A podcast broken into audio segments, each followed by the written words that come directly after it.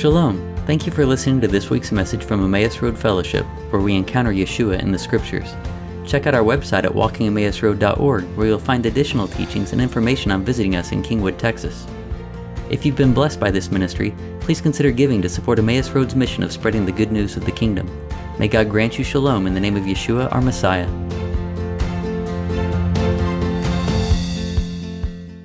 All right, praise God. Did anybody have anything during worship that you saw or wanted to share?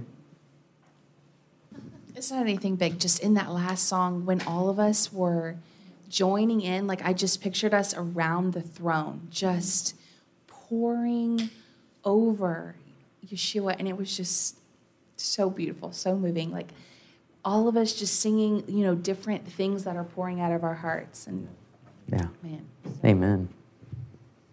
That was beautiful.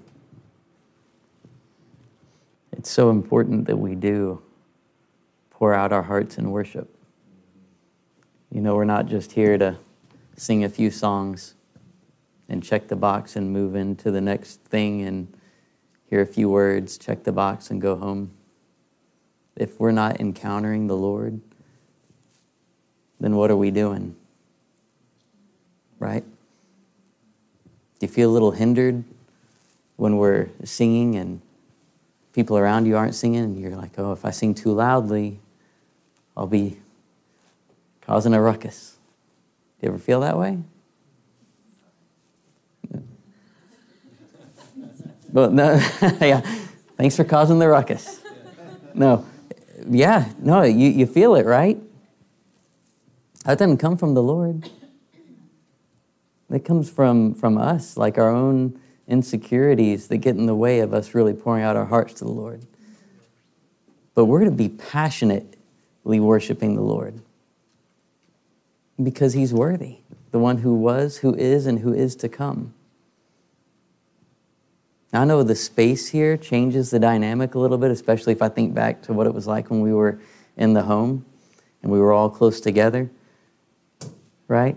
It does change. Maybe we need to sit a little closer together in the mornings. I know, I know, some people are like whatever, but everyone who's comfortable with it, do it, you know? And, but, I mean, the thing is to make a joyous noise to the Lord and to just let our hearts pour out His worship. That's our desire. And I think we have a comment back here, Diego. Okay. Well, well, what I was feeling during worship and stuff was this idea of just of just letting him breathe on us because as we breathe and we sing that allows him to breathe back into us. Mhm. So it's this cycle of that as well too because it's not just that us just praising him but it's also him giving life to us as well too and breathing life into us. So I just heard this idea of just let me breathe life into you. Let me breathe Yeah. into you. Let me just give you my spirit and stuff like that. So, and just what you were saying just made it feel like it's a it's a dance. It's a dance that the Lord wants us to have. You know, it's this ability to just worship Him and praise Him, but in the same sense, He's such a giving Father that He wants to bring life back to us too. So Yeah, absolutely. And that's, that's a real key there, Ben, that you're hitting on that when we're engaging with Him, it is about an encounter, it's about a interaction with the Lord. And of course, He is going to fill us and we will be changed in the midst of it. That's, that's where the true worship come, comes forth. It's not just generated out of us, it's out of a response to Him and His presence. Yeah. Very good. Anybody else? Well, um, I feel sometimes I'm still a visitor, but I really do belong to y'all here. Um, I just wanted to burst out. And then the thought was, well, you're just wanting attention. And I'm like, well, what kind of attention is going on in heaven? And we're here not really releasing what really we want to do is burst out in praise and worship, but we're too concerned about who's around us to hear us. And we should really be having an audience of one. So I'm guilty of it. Please forgive me. So next time I come, don't judge me. That's right. All right, all right, here we go. Um, this is kind of more of a personal pro- prophetic word for you, Ben. Um, during worship, when we first started worship, I just I feel like I have to share it. Since you said it, I'm just gonna burst out with it. Okay, everybody. Um, so I saw two doves landing on you. I saw one on your right shoulder and one on your left shoulder, and it was the peace of the Lord. And I asked the Lord, "What do the two doves mean?" And on one dove it said mercy, and on one on the other dove it said love. And so I just believe that the Lord is resting upon you this morning with His mercy and His love. And I believe that the Lord is um, just so heavy on you and that He loves you and He has a lot to pour out on you this morning. Amen. Amen. So, uh, Ben, when you were sharing earlier, it made me think of a, an encounter or a message I heard from the Lord once in prayer. And, uh, and I can't remember what the song was, but it, it came back to mind clearly. And then when Taylor was saying that, it came to mind again. So, whether it's for you or for uh, all of us really. It was, uh, we were singing a song, this is years ago, and it was about singing over the Lord and singing joy. And, and I was singing to him, and, and he told me to stop. And he's, and he's, he's like, listen to the words. And he's like, because I'm singing that over you. Okay? And so that's, the, that's it. It's the, like you were saying, it's the back and the forth. It's like the Lord rejoices over his people, and he wants to rejoice over us as we rejoice over him. And like you said, it's a dance. Yeah. that's in Zephaniah. That's in Zephaniah? Okay. In, in Zephaniah, he said, he will rejoice over you with joy? Zephaniah 3.17 is what I just heard. Um, one time, it was it been a really long time ago, but I was singing and the Lord had, as all you all you guys are talking about this, I remembered um, that I saw like just a, a ton, like hundreds of white butterflies coming from my belly, singing. It was just like this really beautiful, like gift from God that when we really when we sing and we pour out, there's just purity and beauty before Him. And I don't know, I just remember the vision of it as you were as you were speaking. Mm-hmm. Yeah.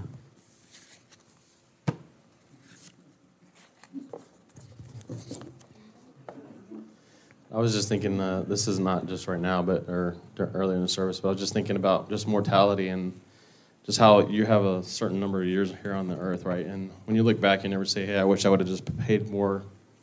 I mean, yes, there are people that could be more cautious, but sometimes you just like, I just, you know, I was thinking about like career stuff or other things in life that I wish I kind of would have done, you know, a little bit more risky, as in not so safe, I guess.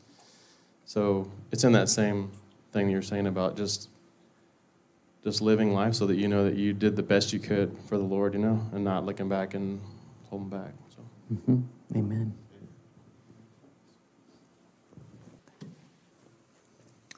All right, let's pray.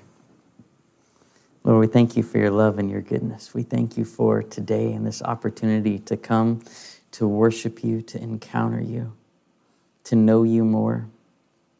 Thank you, Lord, for the stirring that you're doing this morning in our hearts. Thank you, Lord, that you meet us where we are, that you draw us to you, and that you fill us up as we seek your face. Lord, I ask that you would speak to us this morning, that you would breathe life into us, Lord, that you would breathe your hope into us bring restoration and renewal on this, your day of rest, Lord. We bless you and we thank you in the name of Yeshua. Amen. Amen.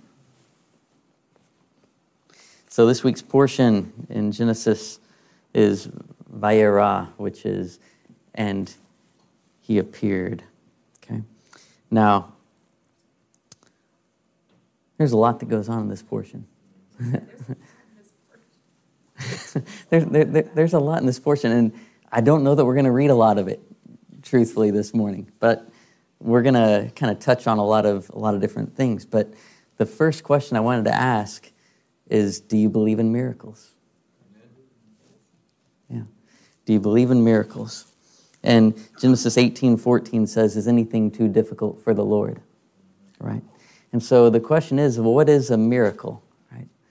Um, a miracle is really a divine intervention where God reaches in and changes something, whether it's within the laws of nature or not, whatever it is, it's a, it's a change that couldn't have happened without a divine intervention. Now, there are things that we would call, we, we could call a miracle that maybe didn't re- require uh, divine intervention, but something where it was so unlikely and so improbable that it could happen that you would call it a miracle when it does. So, one example that I would bring out is I don't know how many of you have seen the movie Miracle. Yeah, there's a few movies that I'll bring up here every once in a while, uh, and over and over again. I think Miracle may be one of them. I'm not sure if I've brought it up before, but it's a movie I really like. It's about the 1980 U.S. hockey team. Okay, and it tells the story of how the team was formed, how they were trained, and the battles they faced along the way. And part of it, um, well, it's a great story of triumph in the face of huge odds that are against them. Okay? And it came at a time when the nation was struggling. It came at a time when, you know, the, the decade of the 70s presented a lot of trials, a lot of difficulties. And uh, people were beginning to lose hope. And then with this hockey team, which was a bunch of, a bunch of college kids coming up against the greatest team perhaps that the world had known in hockey. and telling the story of the battles and the victories they had along the way and how it brought hope to uh, hope to the people of America. It's interesting. How could a hockey team bring hope? You know, but it did. And it served as a uniting force within the country where people were getting behind the team. And um, at one point in the movie, and I think it was in the live broadcast, they're like, Do you believe in miracles? You know? Not that it was a true miracle, but it was like a miracle in what was happening. And so, within this, you know, I, I, can't help but see parallels to what we face as a nation today, right? Where we've seen a lot of trials and challenges in the past decade. Uh, we've, we've seen um, division, we've seen people losing hope, we've seen uh, challenges and disappointments. And we, we face what I would call a crisis of confidence. And if you know what I'm talking about the crisis of confidence, I'm referring back to a speech that uh, President Carter gave back, I don't know what year he gave it in, but it was sometime in the late 70s. Okay? And, and uh, so I wanted to read a little bit of his speech here. So I'm just going to take excerpts from this. What, what he wrote, or what he said, is after listening to the American people, I've been reminded again that all the legislation in the world can't fix what's wrong with America. So I want to speak to you first tonight about a subject even more serious than energy or inflation. I want to talk to you right now about a fundamental threat to American de- democracy. The threat is nearly invisible in ordinary ways. It's a crisis of confidence. It's a crisis that strikes the very heart and soul and spirit of our national will. We can see this crisis in the growing doubt about the meaning of our own lives and in the loss of a unity of purpose for our nation. The erosion of our confidence in the future is threatening to destroy the social and the political fabric of America. The confidence that we have always had as a people is not simply some romantic dream or a proverb in a dusty book that we read just on the 4th of July. It's the idea which founded our nation and has guided our development as a people. Confidence in the future has supported everything else public institutions and private enterprise, our own families, and the very Constitution of the United States. Confidence has defined our course and has served as a link between generations. We've always believed in something called progress. We've always had a faith that the days of our children would be better than our own. Our people are losing that faith, not only in government itself, but in the ability as citizens to serve as the ultimate rulers and shapers of our democracy. And as a people, we know our past and we are proud of it. Our progress has been part of the living history of America, even the world. We always believed that we were part of a great movement of humanity itself called democracy. involved in the search for freedom, and that, and that belief has always strengthened us in our purpose. But just as we are losing our confidence in the future, we are also beginning to close the door on our past.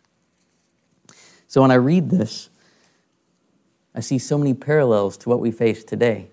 And this is exactly where the enemy wants to lead us is into a place of despair rather than hope. Because out of a place of despair, you lose your voice, you lose your will to move forward. And when you do that, you become weak. Right? And so, what are we going to listen to? Are we going to believe in the God who nothing is too difficult for and trust in Him and look to Him as our hope?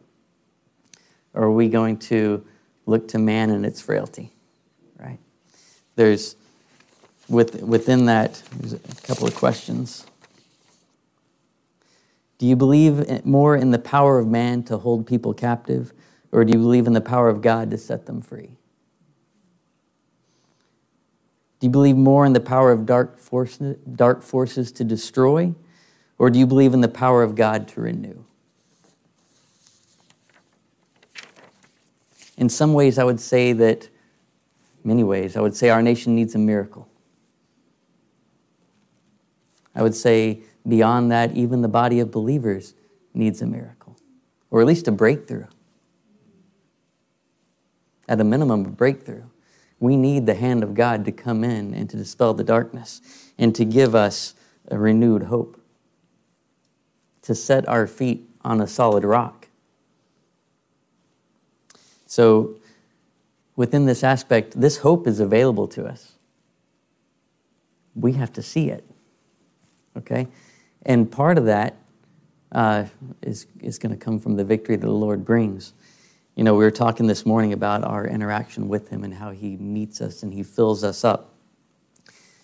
And it's a dance. We need Him to fill us so that we can praise. Because we can't just praise on our own. We can try, and it's good. We can actually step out in faith, even when we don't feel it, and meet the Lord because He's there and ready. But sometimes we need to see things in the Spirit. Last night, I got a call uh, from, from a friend who very few of you would know.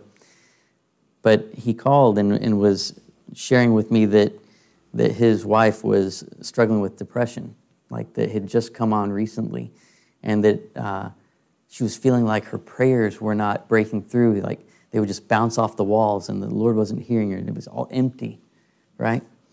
And he said that he went in in prayer for her. And what he saw was his wife with leeches on her, like that they had been cast on her by uh, demonic forces. And so these leeches were on her, right? Well, what do leeches do? They suck out blood. What is blood? Life is in the blood, okay? Now, this was all seen in the spirit, right? Now, she didn't really have physical leeches on her, so these leeches were spiritual, pulling out the spiritual life of his wife, giving her the loss of will and of hope, right? And so the recognition that this is a spiritual attack was key, right? And so I encouraged him to uh, pray and gave some things, uh, some activities for them to do. And, I, and Shabbat was just about to start, so I was like, well, I've got to go. And, uh, and so we got out, and I said, but I'm going to pray for y'all. And so I hung up the phone. And then a moment or two later, I start to pray. And when I started to pray, I was overwhelmed by the Spirit so much that I was almost out of control. it was such a flood. And I prayed in tongues for like five minutes. It was just, and it was like I was on the verge of just utter weeping. It was, but this was not of me, right? So what was this, right? This was, uh, I, I don't think it, well, I think it was certainly for them that there was breakthrough and things happening in the moment. But I feel like looking back on it, that there was more to it. That God's waiting and ready to pour out his spirit on his people who will pray. And, and that he will move in those prayers to break the forces of darkness that are sucking the life out of the body of believers and out of this nation. The time for the break is now. And the time for the church is to arise and to take her place. So when we hit something this week where we're not feeling good about how things are going, we're starting to lose a little bit of hope about what are the promises that the Lord has laid down. That's the enemy coming to take the joy and to take the hope and to take your power that you can walk in to bring meaningful change in this country. So, right now is the time for us to arise and to renew our hope and to take hold of the King of Kings who is reigning and ruling from heaven above, so that we can see God's will done on earth as it is in heaven. Because nothing is too difficult for the Lord. Nothing is too difficult for the Lord. Our battle is not against flesh and blood. Ephesians 6 10 through 18. The scripture says, Finally be strong in the Lord and in the strength of his might. Put on the full armor of God so that you will be able to stand firm against the schemes of the devil. For our struggle is not against flesh and blood, but against the rulers, against the powers, against the world forces of this darkness, against the spiritual forces of wickedness in the heavenly places. Therefore, take up the full armor of God so that you will be able to resist in the evil day, and having done everything, to stand firm.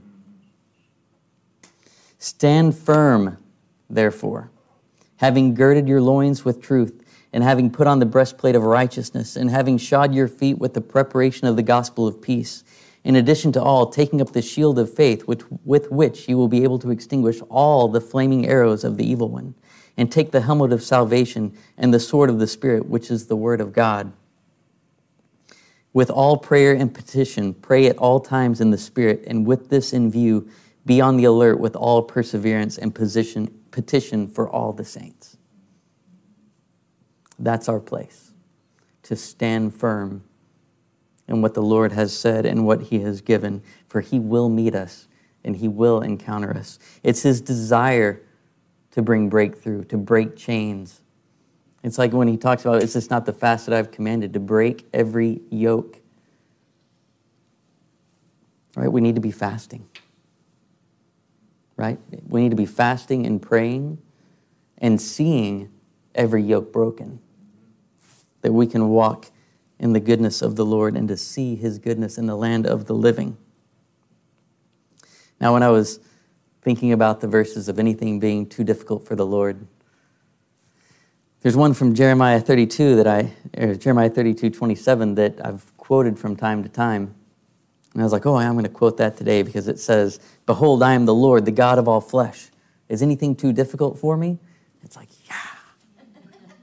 right? But this morning I was like, you probably ought to read the context of this chapter. I was like, okay, I'm going to go read the context of this chapter. So I went to Jeremiah 32. In Jeremiah 32, I read it and said, I'm not quoting that verse.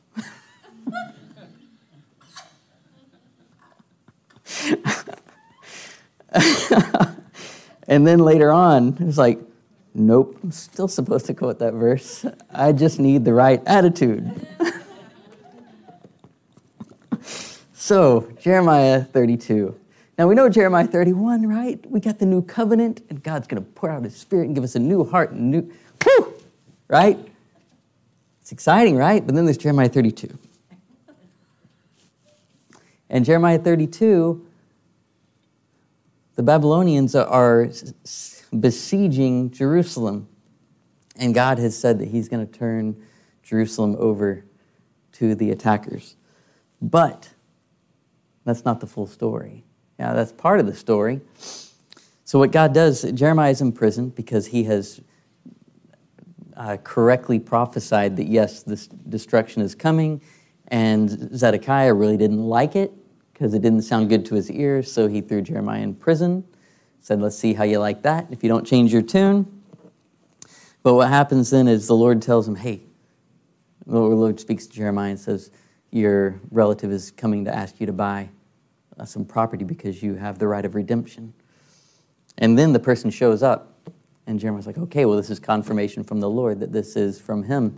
And so he gets his witnesses and he redeems the land, even though he knows the land is about to be taken. But he buys the rights to it, right? Because within it, there's a promise that if God's saying you're to buy this land, which is yours, you have the right of redemption, it belongs to you, even though it's about to be lost, it will be restored. Right? So even though hope looks like it's gone, like it's all done, it's not. Because God had his plans and his purposes that were going to endure beyond what the current situation looked like. Right?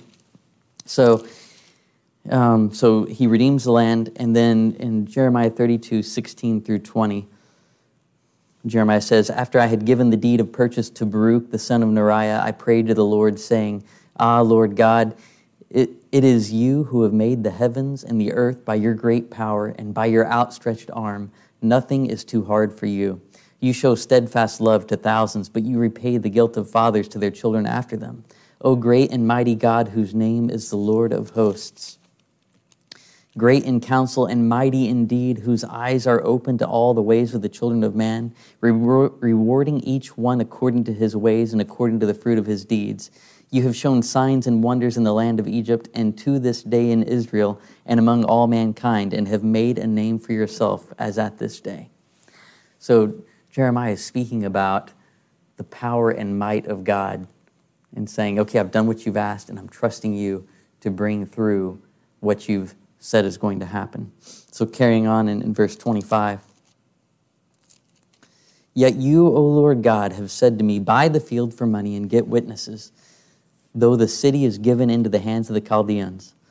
The word of the Lord came to Jeremiah Behold, I am the Lord, the God of all flesh. Is anything too hard for me?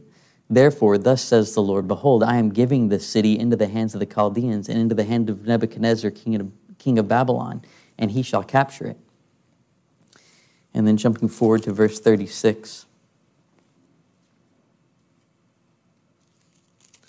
Now, therefore, thus says the Lord, the God of Israel, concerning this city of which you say, It is given into the hand of the king of Babylon by sword, by famine, and by pestilence. Behold, I will gather them from all the countries to which I drove them in my anger and my wrath and in great indignation. I will bring them back to this place, and I will make them dwell in safety. And they shall be my people, and I will be their God. I will give them one heart and one way, that they may fear me forever for their uh, that they may uh, let's, see, let's see um, for their own good and the good of their children after them. I will make with them an everlasting covenant that I will not turn away from doing good to them, and I will put the fear of me in their hearts that they may not turn from me. I will rejoice in doing them good, and I will plant them in their uh, in this land in faithfulness with all my heart and all my soul. For thus says the Lord, just as I have brought all this great disaster upon this people, so I will bring upon them all the good that I promised them. Fields shall be bought in this land of which you are saying, It is a desolation, without man or beast. It is given to the hands of the Chaldeans. Fields shall be bought for money, and deeds shall be signed and sealed and witnessed in the land of Benjamin, in the places about Jerusalem, and in the cities of Judah, in the cities of the hill country, in the cities of the Shephelah, and in the cities of the Negev, for I will restore their fortunes, declares the Lord. So within this, again, there was the promise of restoration. There was a promise of God restoring the fortunes, that his plans and his intentions were for good, and that he always has a reason for what he does. So, you know, you have this picture where it didn't look like there was hope, but there, there was hope because of the promises of God. And in our portion and after this week, we see a lot of the same kind of themes that, that take place. For example, you have these, these hopeless situations, right? Five cities were bound for destruction and all that was in them. Sarah was, was still barren, right? She was still barren. She, then, after the promise, she was abducted. And then later on, we see the promised seed, Isaac, was bound on the altar and the knife was raised, his life about to be offered up. And then in the Haftarah, we see lenders coming for the woman's children who was, had been widowed and didn't have any money. And then we see the Shunammite woman whose son had died, right? So, in all these scenarios, things looked bleak. It didn't look like there was a way out, it didn't look like there was hope of any kind of a future. But what, was, what, what we found in each one is that it's not over until it's over. You know, it's not over until God's through. And He shows that it's never too late, that He can bring life even from the dead. So even if something looks dead, doesn't mean it's dead. Because it's not over yet. We still have a God that it's nothing, nothing is too difficult for. And in this case, you know, if we looked at each of those scenarios, God used it for good. So, out of the five cities that were bound for destruction, God pulled Lot out and rescued Lot's life. And in the midst of that, in the midst of saving Lot, one of the small cities was spared, Zoar, right? At least for a time, okay? At least for a time it was spared, and then, but, but Lot was preserved. And then from Lot came descendants that were of the line of Messiah. Yeah, we're going to be careful with this one. No, but, but they, the, the, of those offspring came two people that were part of the line of Messiah. You had Ruth and Naamah. Okay? Ruth uh, married Boaz just a few generations before Yeshua was born.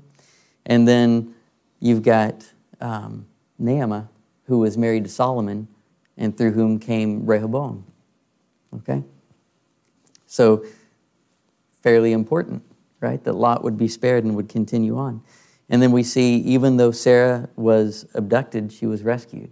Even though she was barren, God restored her youth, such that she would conceive, right? And then, even though Isaac was bound on the altar, his life was redeemed, right? The widow who was provided for was provided for and the Shunammite woman's son was resurrected. So all of them had redemption. All of them were turned for good, even though the enemy intended all these things for evil to destroy. God could bring the renewal. So um, I, do want to go to 2 Kings because these stories are powerful. In 2 Kings 4 1 through 7, we read the story of, of the widow. The scripture says, Now a certain woman of the wives of the sons of the prophets cried out to Elisha, Your servant, my husband, is dead, and you know that your servant feared the Lord, and the creditor has come to take my two children to be his slaves. Elisha said to her, What shall I do for you? Tell me, what have you in the house? And she said, Your maidservant has nothing in the house except a jar of oil. Then he said, Go, borrow vessels at large for, your, for yourself from all your neighbors, even empty vessels. Do not get a few. And you shall go in and shut the door behind you and your sons, behind you and your sons, and pour out into all these vessels, and you shall set aside what is full. So she went from him and shut the door behind her and her sons, and they were bringing the vessels to her, and she poured. When the vessels were full, she said to her son, Bring me another vessel. And he said to her, There is not one vessel more. And the oil stopped. Then she came and told the man of God, and he said, Go, sell the oil and pay your debt, and you and your sons can live on the rest. Right? So the beauty of this was God's provision above and beyond the initial request. The initial request was, My sons are going to be sold into slavery. Help me. And so God says, Okay, I will redeem your sons, and you're going to have more to live on, right? Through the abundant provision. Yeah, you always could ask, what if she gotten more jars? What if she gotten more? If she had known what was going to happen, I wonder. But maybe she got all that she could, all that was ordained, right? So it's just a side question. Right? But what it was is still, Elisha didn't um, call for a genie. you know what I mean? He didn't, he didn't just say, boom, it's here. He said, okay, here's what you're going to do. You're going to take what the Lord's given you, and you're going to go and you're going to receive from those around you, and God's going to fill it full. So He's going to take what you've, what, you, what He's given you, and what you're doing with the command, and how you're partnering to fill you full. Right? Yeah. Yeah, it's, it's a aspect of our active participation, whether it's in worship or whether it's in just our faithfulness to do what God has said to do and letting and then still leaving it up to him. Because this was a miracle. There was nothing that uh, Elisha or this woman could have done to make that oil happen, right? That was a miracle of the Lord. But it was their faith. It was Elisha's hearing and her faith to go and then for God to fill full. Right? And another aspect of this is her husband, who had passed away. Um, I can't remember who traditionally it is, but it's a, a prophet. Um, I believe he was involved with hiding, uh, hiding other prophets at one point to save their lives. But anyway, he was rewarded for his faithfulness even after he had passed on.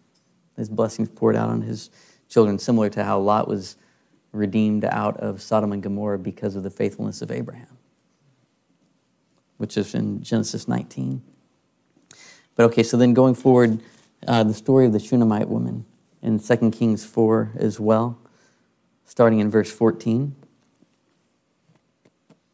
So, Elisha, uh, when he would pass through this city, this woman uh, would care for him. She gave him a place to live, would give him food, uh, because she recognized him as a man of God and gave him honor. And so, at some point, Elisha was like, Well, what can we do for this woman to reward her for her faithfulness? And that's where we pick up in verse 14. He said, What then is to be done for her? And Gehazi answered, Truly, she has no son, and her husband is old.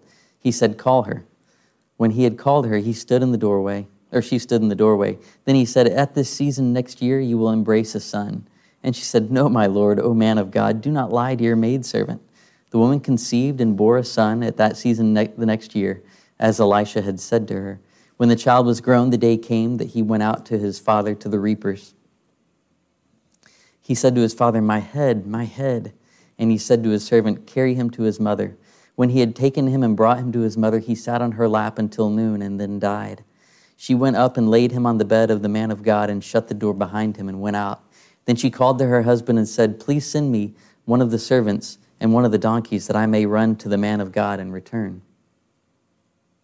He said, Why will you go to him today? It is neither new moon nor Sabbath. And she said, It is well. She said, Shalom. She said, Shalom, it's well. Then she saddled a donkey and said to her servant, Drive and go forward. Do not slow down the pace for me unless I tell you. So she went and came to the man of God to Mount Carmel. When the man of God saw her at a distance, he said to Gehazi, his servant, Behold, there is the Shunammite Please run now to meet her and say to her, it is, well, is it well with you? Is it well with your husband? Is it well with the child? And she answered, It is well. When she came to the man of God to the hill, she caught hold of his feet, and Gehazi came near to push her away. But the man of God said, Let her alone, for her soul is troubled within her, and the Lord has hidden it from me and has not told me. Then she said, Did I, did I ask for a son from my Lord? Did I not say, Do not deceive me? Then he said to Gehazi, Gird up your loins and take my staff in your hand and go your way. If you meet any man, do not salute him, and if any man salutes you, do not answer him. And lay my staff on the lad's face. The mother of the lad said, As the Lord lives, and as you yourself live, I will not leave you. And he arose and followed her. Then Gehazi passed on before them and laid the staff on the lad's face, but there was no sound or response. So he returned to meet him and told him, The lad has not awakened. When Elisha came into the house, behold, the lad was dead and laid on his bed. So he entered and shut the door behind them both and prayed to the Lord. And he went up and lay on the child and put his mouth on his mouth and his eyes on his eyes and his hands on his hands. And he stretched himself on him, and the flesh of the child became warm. Then he returned and walked in the house once back and forth and went up and stretched himself on him. And the lad sneezed seven times, and the lad opened his eyes. He called Gehazi and said, Call this Shunammite. So he called her, and when she came in into him, he said, Take up your son. Then she went in and fell at his feet and bowed herself to the ground, and she took up her son and went out. That's what I gather, yeah. But he, he prostrated himself on the child's what the text would suggest. But within this story, there's so many aspects, right? There's the faithfulness that she, of how she served Elisha and how she received a reward, right? But then went through the hardship of losing a child.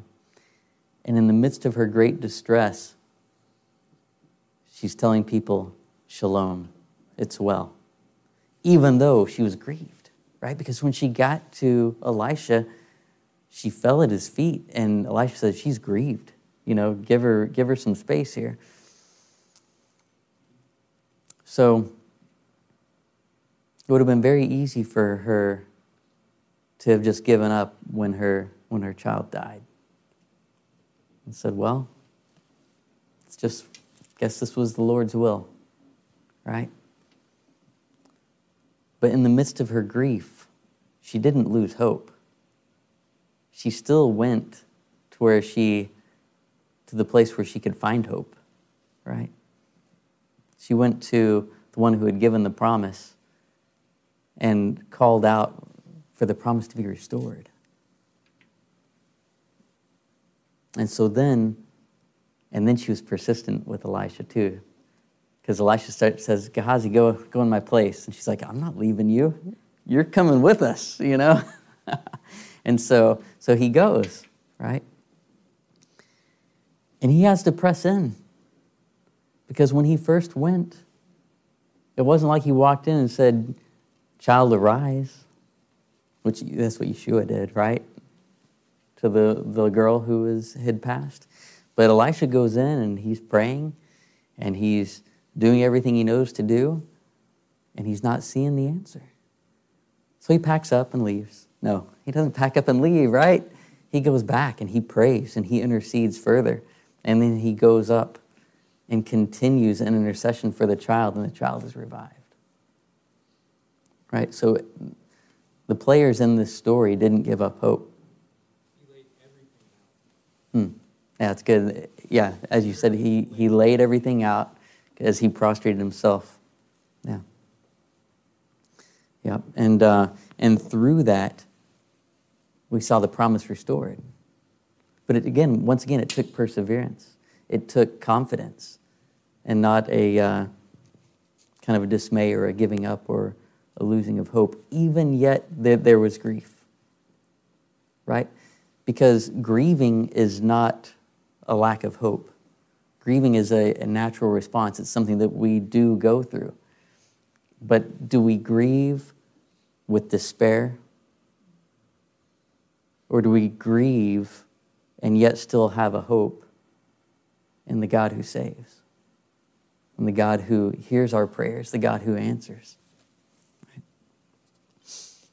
We have a hope that is not of this world.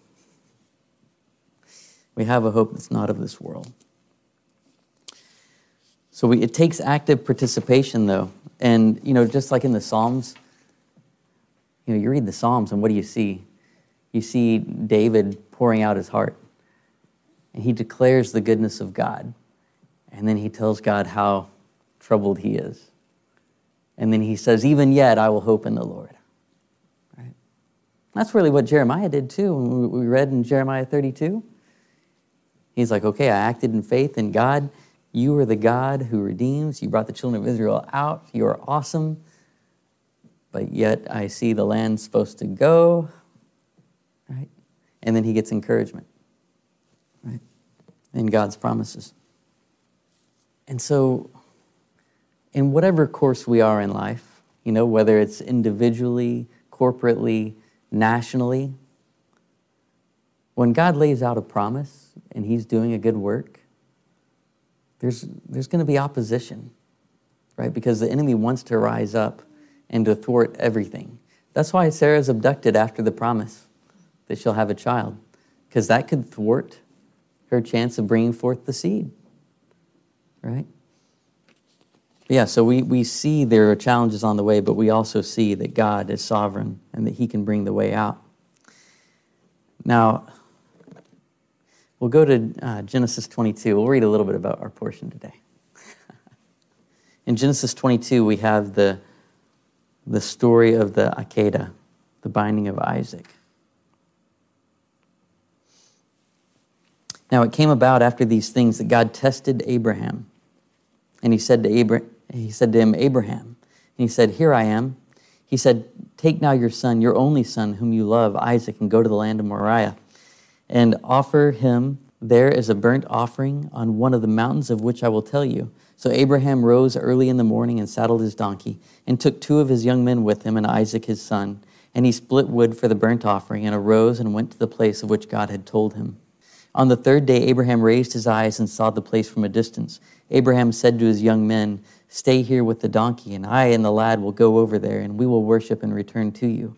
Abraham took the wood of the burnt offering and laid it on Isaac his son, and he took in his hand the fire and the knife.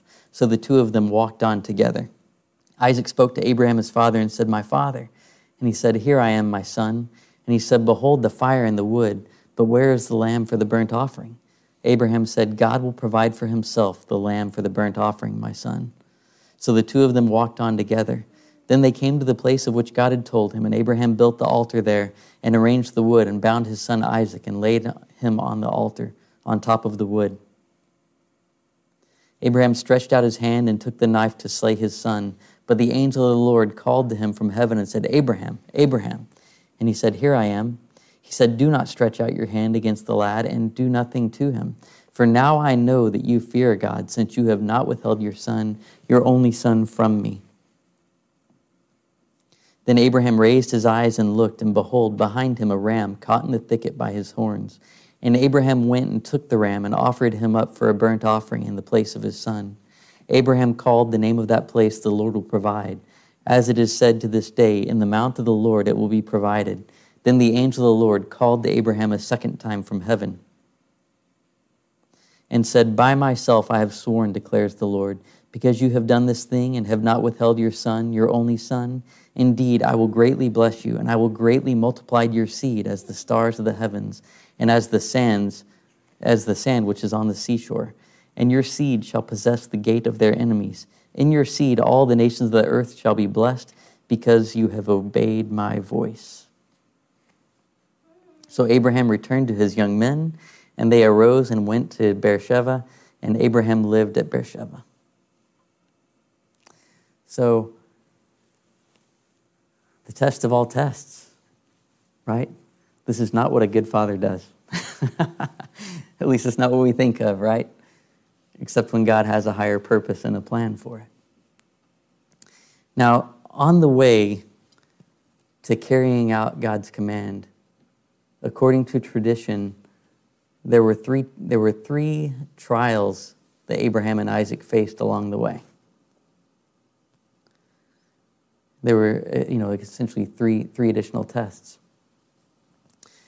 And according to these, uh, the traditional story here, is that the Satan came, the adversary came to try to get Abraham to sway and go from his way.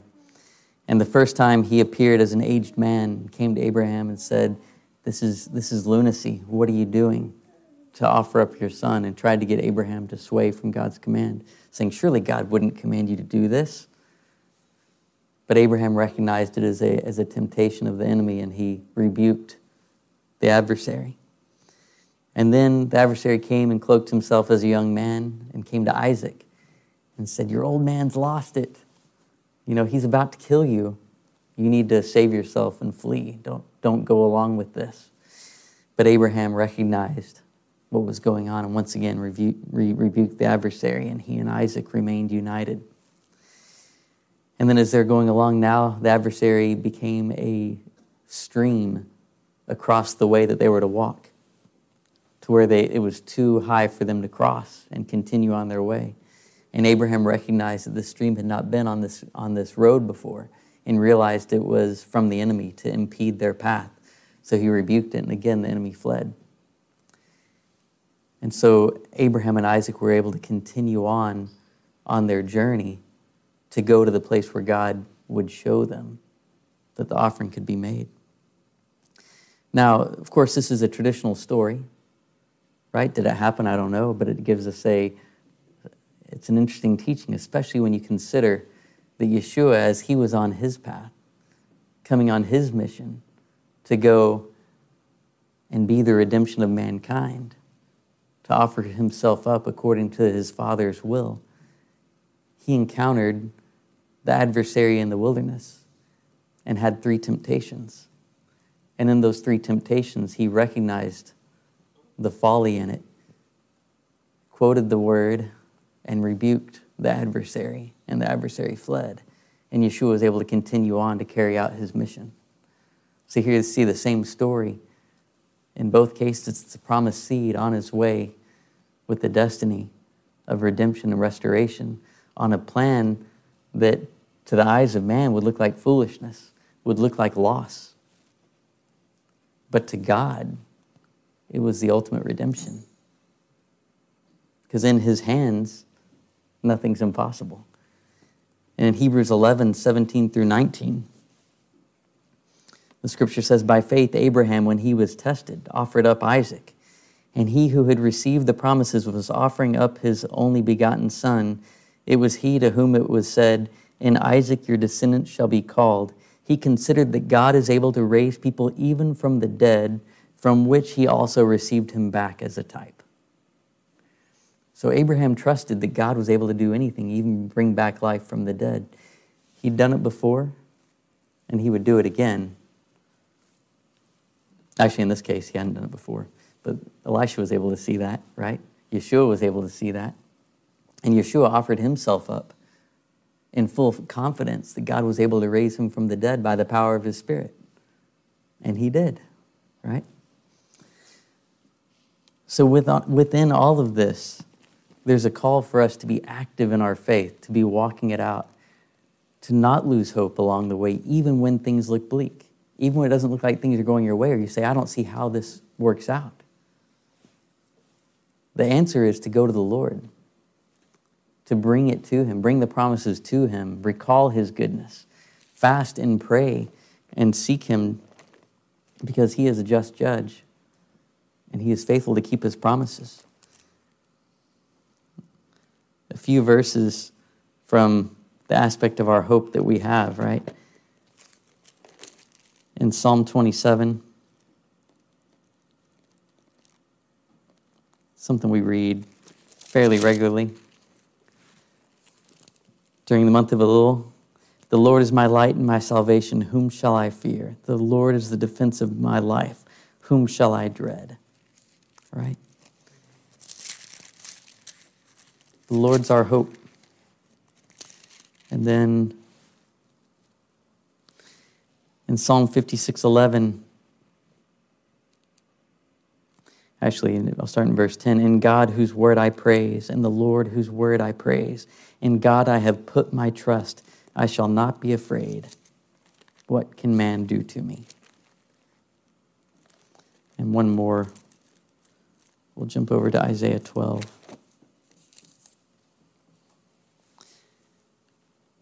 Then you will say on that day, I will give thanks to you, O Lord, for although, although you were angry with me, your anger is turned away, and you comfort me. Behold, God is my salvation. I will trust and not be afraid. For God, the Lord, is my strength and my song, and he has been my salvation. Therefore, you will joyfully draw water from the wells of salvation.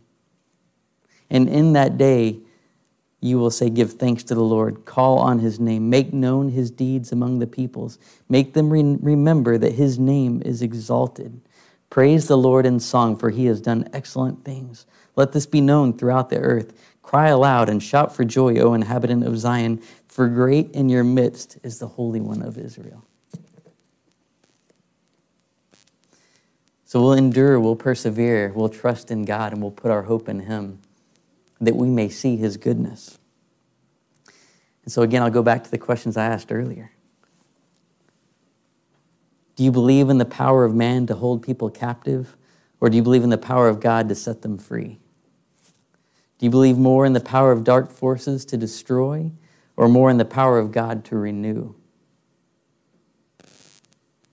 So, as we go about our week in the coming weeks ahead, when we look at the future of our families, of our congregation, of the body of believers, of our nation, our trust is to, to be put in God, and it's an active trust where we pursue the Lord and in faith and in hope call out to Him, trusting in His goodness to reward righteousness, that He might find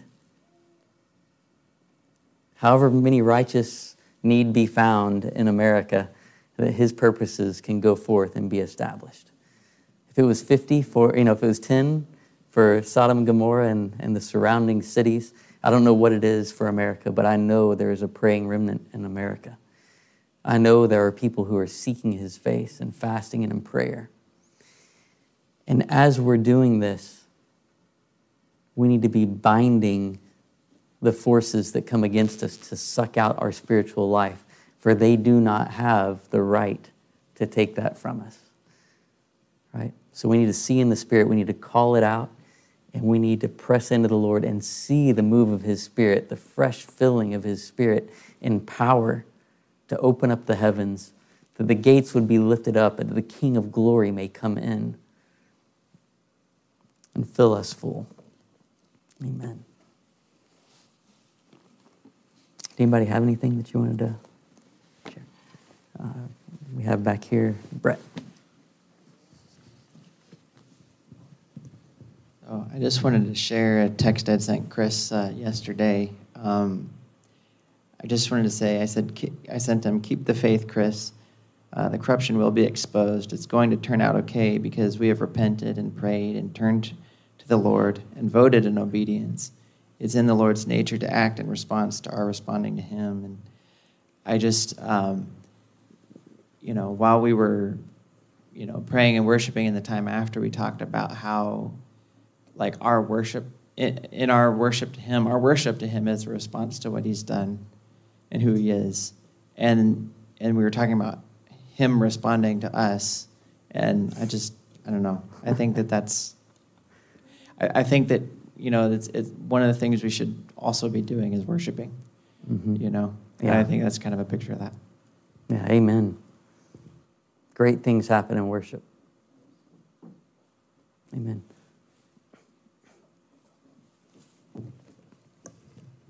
I was thinking of the uh, people that we just read about and how faith fulfilled the promise, but the promise had to be believed in because it took a miracle for it to be fulfilled. And so I was thinking miracles are his promises, and his promises are his miracles, or his pathway to performing miracles. But the bottom denominator is faith, so that we can see those miracles come to pass mm-hmm. and, the, and those promises come to pass. So when God gives us a promise, does that mean he's putting us in a position to be ready for a miracle to occur? Mm. Amen. Yeah. That's right. Yeah, we have to be walking in that faith. I just keep going back to Elisha and just the idea of just, you know, of laying himself out over the boy. It just makes me sit there and say sometimes how many times in my own life do I not lay everything out and stuff like that on something that, you know, needs to be done, you know? What am I holding back from really letting the Lord just really take over and just I don't know. It's just one of those things where it's just made me really start thinking about that because at the end of the day, just the the ability to just say, God, just take everything and just lay it out and stuff like that is just a really crucial thing that sometimes we just get burdened, but to just uh, to do. But once we do that, once we lay it all out, once we literally give it over to the Lord, how He just moves mountains mm-hmm. and stuff like that. So, Amen. Amen.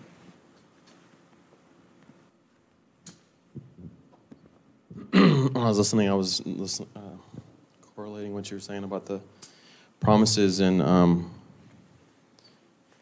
going back to Hebrews, it talks about how um, that they, without faith, it's impossible to please God. Anyone who comes before Him must believe that He exists, and that He rewards those who uh, seek Him. So He rewards, like He says, you got to. That's part of the, the package. Is that you reward? He you got to believe that He rewards you. You know, mm-hmm. it's not like do all these things, go through all the suffering just so you can not in suffering or not, whatever it is, you know, it's not for no purpose. There's a reward, you know.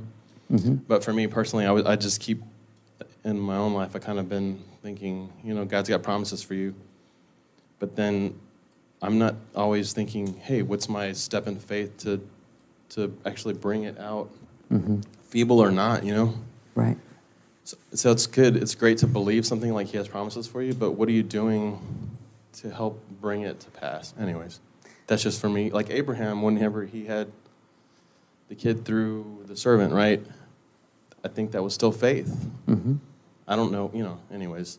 But whatever the thing is that he's telling you or he's giving you as a promise, just what he, even if it's small, it's faith. And he's going to reward it, you know?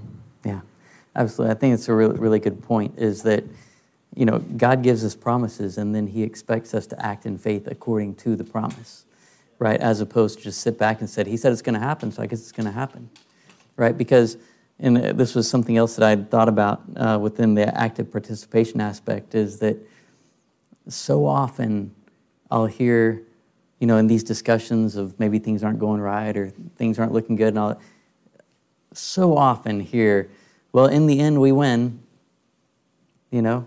And in some ways, it's like, yeah, that's good, but also I really don't like it and, and so, because if the in the end we win is like, I ah, don't worry about it, it's all going to work out fine, then you say, really? Is, is, that how, is that how faith works? Is that we just sit back and say, okay, everything's going to be fine? Yeah, it's yeah. What's what do you do? What do you and and that that's part of it. Like the idea of in the end we win should be an encouragement that our sacrifice is worth the effort that this is not in vain, whatever it is that we're pouring into, right? Because in the end, we win. That gives you the strength to say, okay, I'm going to go and take that mountain.